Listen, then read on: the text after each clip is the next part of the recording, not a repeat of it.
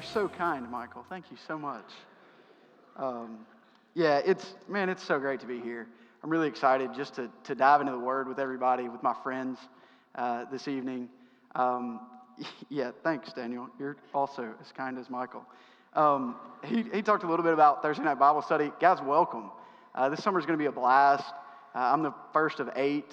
Uh, eight guys are going to get up here and we're going to study God's Word and we're going to dive back into the Gospels a little bit take a break from 1 Samuel and from small groups um, and just study different encounters that people have with Jesus while he, he was here on earth. So, um, really excited to, to dive back into that with everybody. Uh, before we dive into our text tonight, which tonight we're going to be in chapter 5 of the Gospel of Luke. Um, but before we do that, I want to tell you a little bit about myself. Uh, like Daniel said, I'm married to a beautiful lady who's here on the front row uh, named Edie. We've been here for about five years both in Houston and at GBC, have had the opportunity to serve in a number of different ways, mostly on the small group side. Um, and it's just been a joy. Um, it's been a, a, real joy to serve alongside a lot of you. I'm in sales, so I'm in sales for a heavy lift, heavy haul contractor. Uh, we mostly work for downstream clients in oil and gas. And so, so what does that mean? That means on a weekly basis, I get up and give presentations to a boardroom full of people, right? Very similar to this. And so, shortly after I was asked to teach, um, I started getting pretty nervous about this. Uh, Daniel asked me to teach, and I was like, yeah, that's, this is great. This is a great opportunity. And soon thereafter, I started getting pretty nervous. And so, that was an odd feeling for me. Um, and so, I would ask you the question why do you think I, I got nervous to do the same thing that, that I do on a weekly basis? Um, and hopefully, once we look at the text tonight, um, the Lord will reveal that to you like He, like he did to me. Um, before we dive into that, I just want to pray one more time uh, for our time this evening. Lord, um, I just thank you for tonight. Uh, I thank you for the opportunity to worship and study your word uh, without fear of persecution this evening, Lord. Uh, just to be able to dive into your word uh, without distractions. I pray that you would remove distractions from our life, um, from, from me and, and from everybody in the audience, um, from our minds, that, that you would allow us just to focus on your word, that you would push me to the side, uh, and that you would uh, speak your word, Lord. Um, we love you, and we pray these things in your son's name. Amen. Um, so, so let's go ahead and dive into the text. Again, we're going to be in Luke chapter 5. Uh, we're going to be verses 1 through 11. So I'll read that uh, real quickly for us. On one occasion, while the crowd was pressing in on him to hear the word of God, he was standing by the lake of Gennesaret, and he saw two boats by the lake, but the fishermen had gone out of them and were washing their nets. Getting into one of the boats, which was Simon's, he asked him to put out a little from the land. And he sat down and taught the people from the boat. And when he had finished speaking, he said to Simon, Put out into the deep and let down your nets for a catch. And Simon answered, Master, we toiled all night and took nothing. But at your word, I will let down the nets. And when they had done this, they enclosed a large number of fish, and their nets were breaking. They signaled to their partners in the other boat to come and help them. And they came and filled both the boats so that they began to sink. But when Simon Peter saw it, he fell down at Jesus' knees, saying, Depart from me, for I'm a sinful man, O Lord. For he and all who were with him were astonished at the catch of fish that they had taken. And so also were James and John, sons of Zebedee, who were partners with Simon.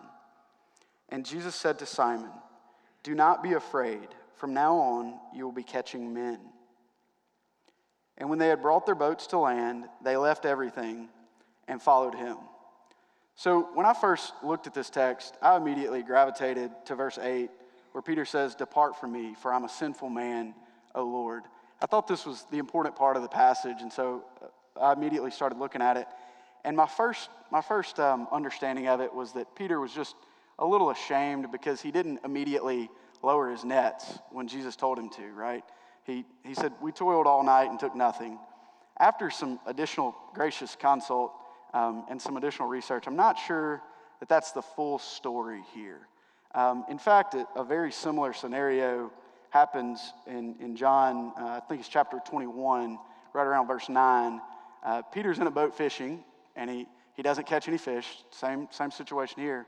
And a voice from the shore says, Drop your nets over the right hand side of the boat. Well, they do, and they catch 153 fish. Well, in that story, uh, Peter dives out of the boat and swims to Jesus on shore, right? Well, here, they catch enough fish to sink two boats, or to almost sink two boats. And he doesn't really react with joy or much joy at all, right? So, why do you think he, act, he reacts differently here? Why do you think um, he, he dives out of the boat there, and here he's, he seems a little ashamed?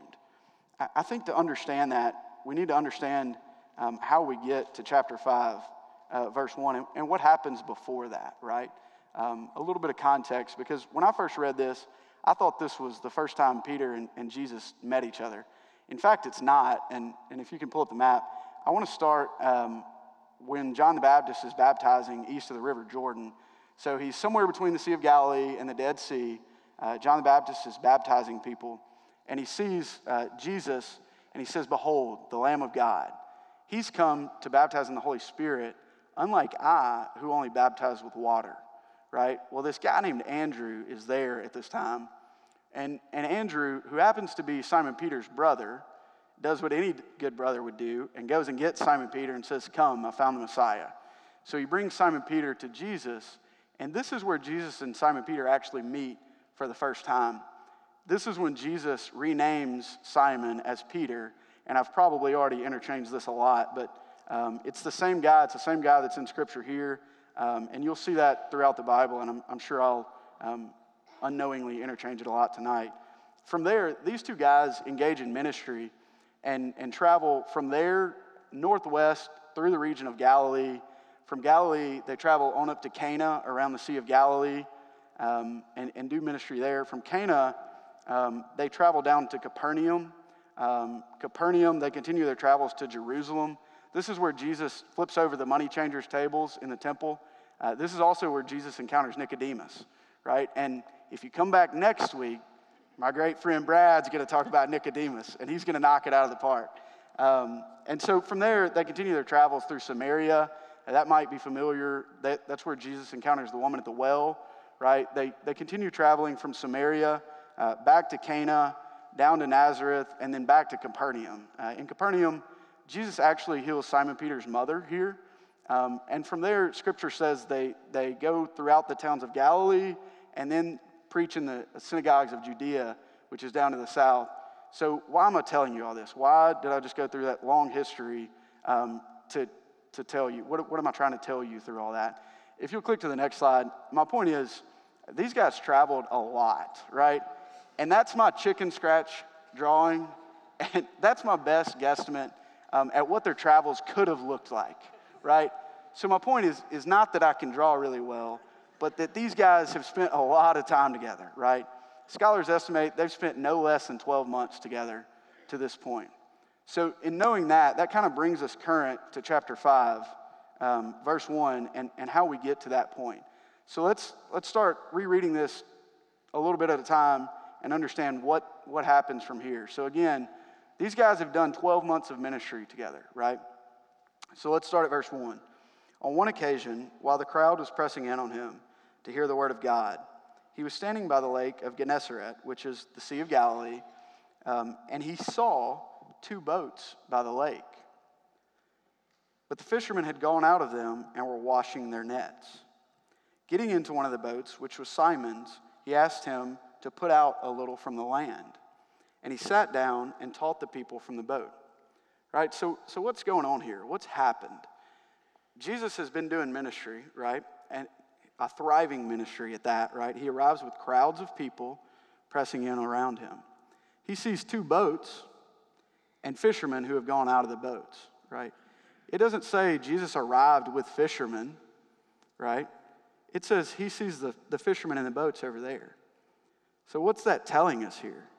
I think it's telling us that, that those fishermen are not doing ministry with Jesus.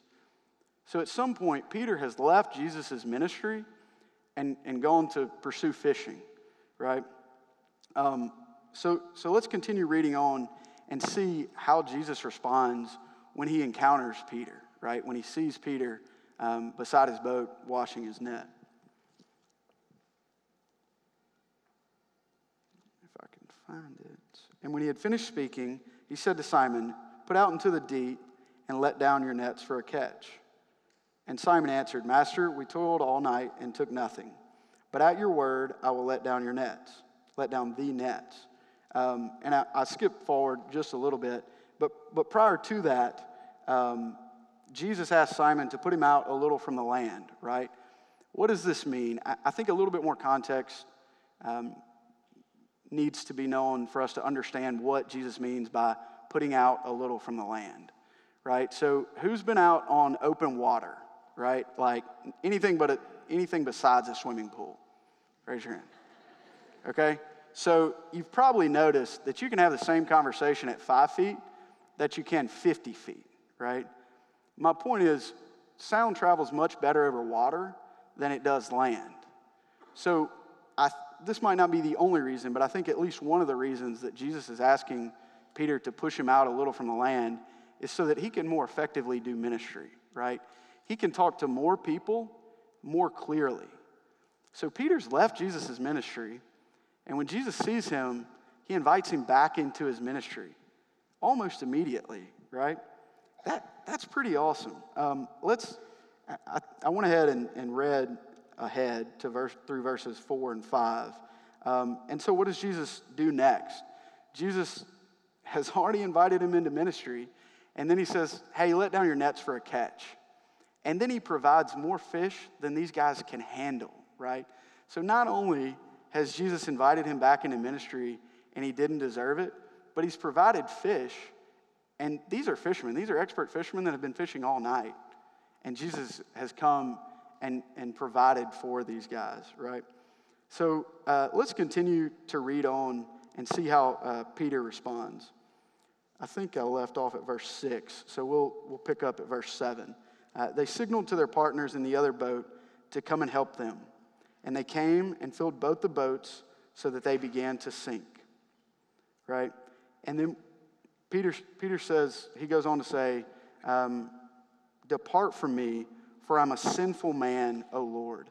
So, knowing this, knowing that, that not only has, has Jesus invited Peter back into ministry, but he's also provided all these fish, I can see Peter on his knees just begging the Lord, right? Begging the Lord, because I think what Peter's realized here is not only does he not deserve to catch fish, but he doesn't deserve to participate in Jesus' ministry, and he doesn't even deserve to be in Jesus' presence at this point right?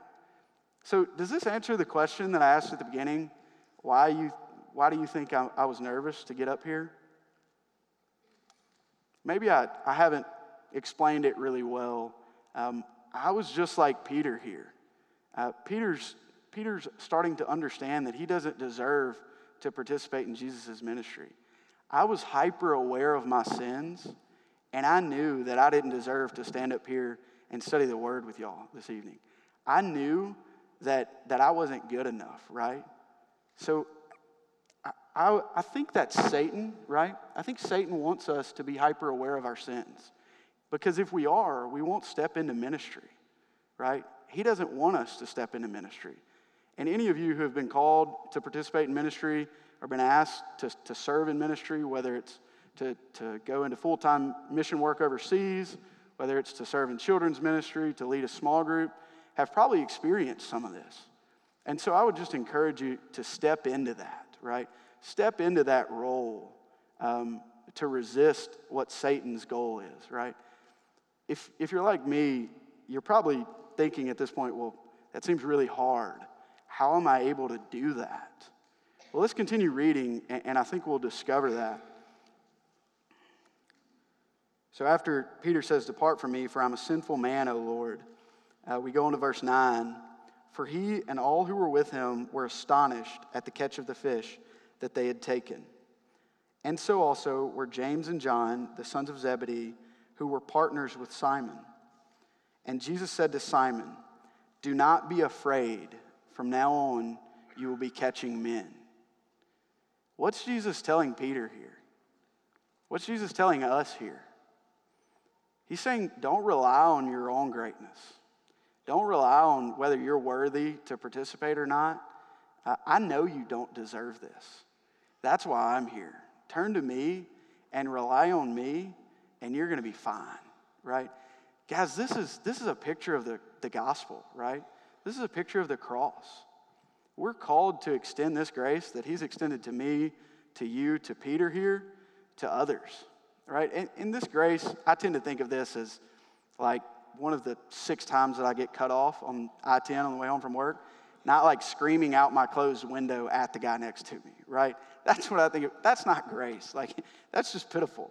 Like, grace, grace is thinking about that person who's hurt you the most in your life, right? The person who's caused you the most heartache, the person who's caused you the most strife, and extending your hand for a handshake and saying, Man, I forgive you or a loving embrace and saying, I love you. That's, that's grace. That's radical grace as Jesus has extended it to us. Right? If you're like me, you don't always feel confident to share the gospel verbally. You don't feel like you can articulate it clearly or um, say it as, as eloquently as the next guy. Um, you don't have to all the time. You can share the gospel through your actions by extending this radical grace to others right? That's, that's sharing the gospel, is sharing it with others through your actions, right? So um, let's continue reading and, and try to understand what our response to Jesus' grace should look like. Verse 11 uh, goes on and says, And when they had brought their boats to land, they left everything and followed him. When I first looked at this, I said, Oh, everything. Man, he can't mean everything, right? That's, that's just, that's tough. Um, so I started looking at the Greek just a little bit. Not a scholar at all. Probably shouldn't be looking at Greek. But the, uh, this word's translated over a thousand times in Scripture to mean one of three things all, every, or everything. I was like, man, that means everything. Uh oh. Um, now, I think it does mean everything here, but I'm not sure it's meaning everything like I originally thought. I don't think it's it's it's saying go leave your house and all your possessions behind. Not that that would necessarily be a, a bad or a good thing by itself, but I think it's talking about leave all your distractions behind. Leave whatever's distracting you from the Lord behind and follow Him, right? For Peter, it was fishing. For Peter, um, he left Jesus' ministry to go fish, right? For me, it's a truck, okay? Now, I'm not saying trucks are bad by any stretch. I think they're pretty great, actually. Um, so, I grew up in a really small town, right? To, to paint this picture of why a truck is, is my thing, um, I grew up in a town of 800 people, and there may be close to more than that here tonight, right? And that was my entire town, right? We didn't have a street light, we didn't have a blinking light, we didn't have like lines on the road, okay? So there was nothing to do, right? So I'm a teenage boy, right? After school, on the weekends, there was nothing to do but everybody get in their truck and go ride around and find trouble, right? So it, it was a lot of fun back then. And so, me being nostalgic, I want a truck, right? And, and it was, before I started preparing for this, there was about a two week period that was pretty sad. I, I spent, I bet I had like 60% usage on my little usage output on my phone on cars.com. Right? I can tell you everything more than you ever care to know in your lifetime about an F 150. Anyway, I don't think any of that's important. Um, my point is, a truck's my thing, right? A truck might not be your thing, um, but you've got something. It could be your house. It could be your cars. It could be fishing like Peter. It could be kayaking. It could be, who knows, right? It could be, is he even here? I hope he's here. Um, anyway, my point is, guys, it could, it could be anything, right? And, and nothing in and of itself distracts you from the Lord, but it's where do you spend your free time, right? Where does your mind drift to in your free time?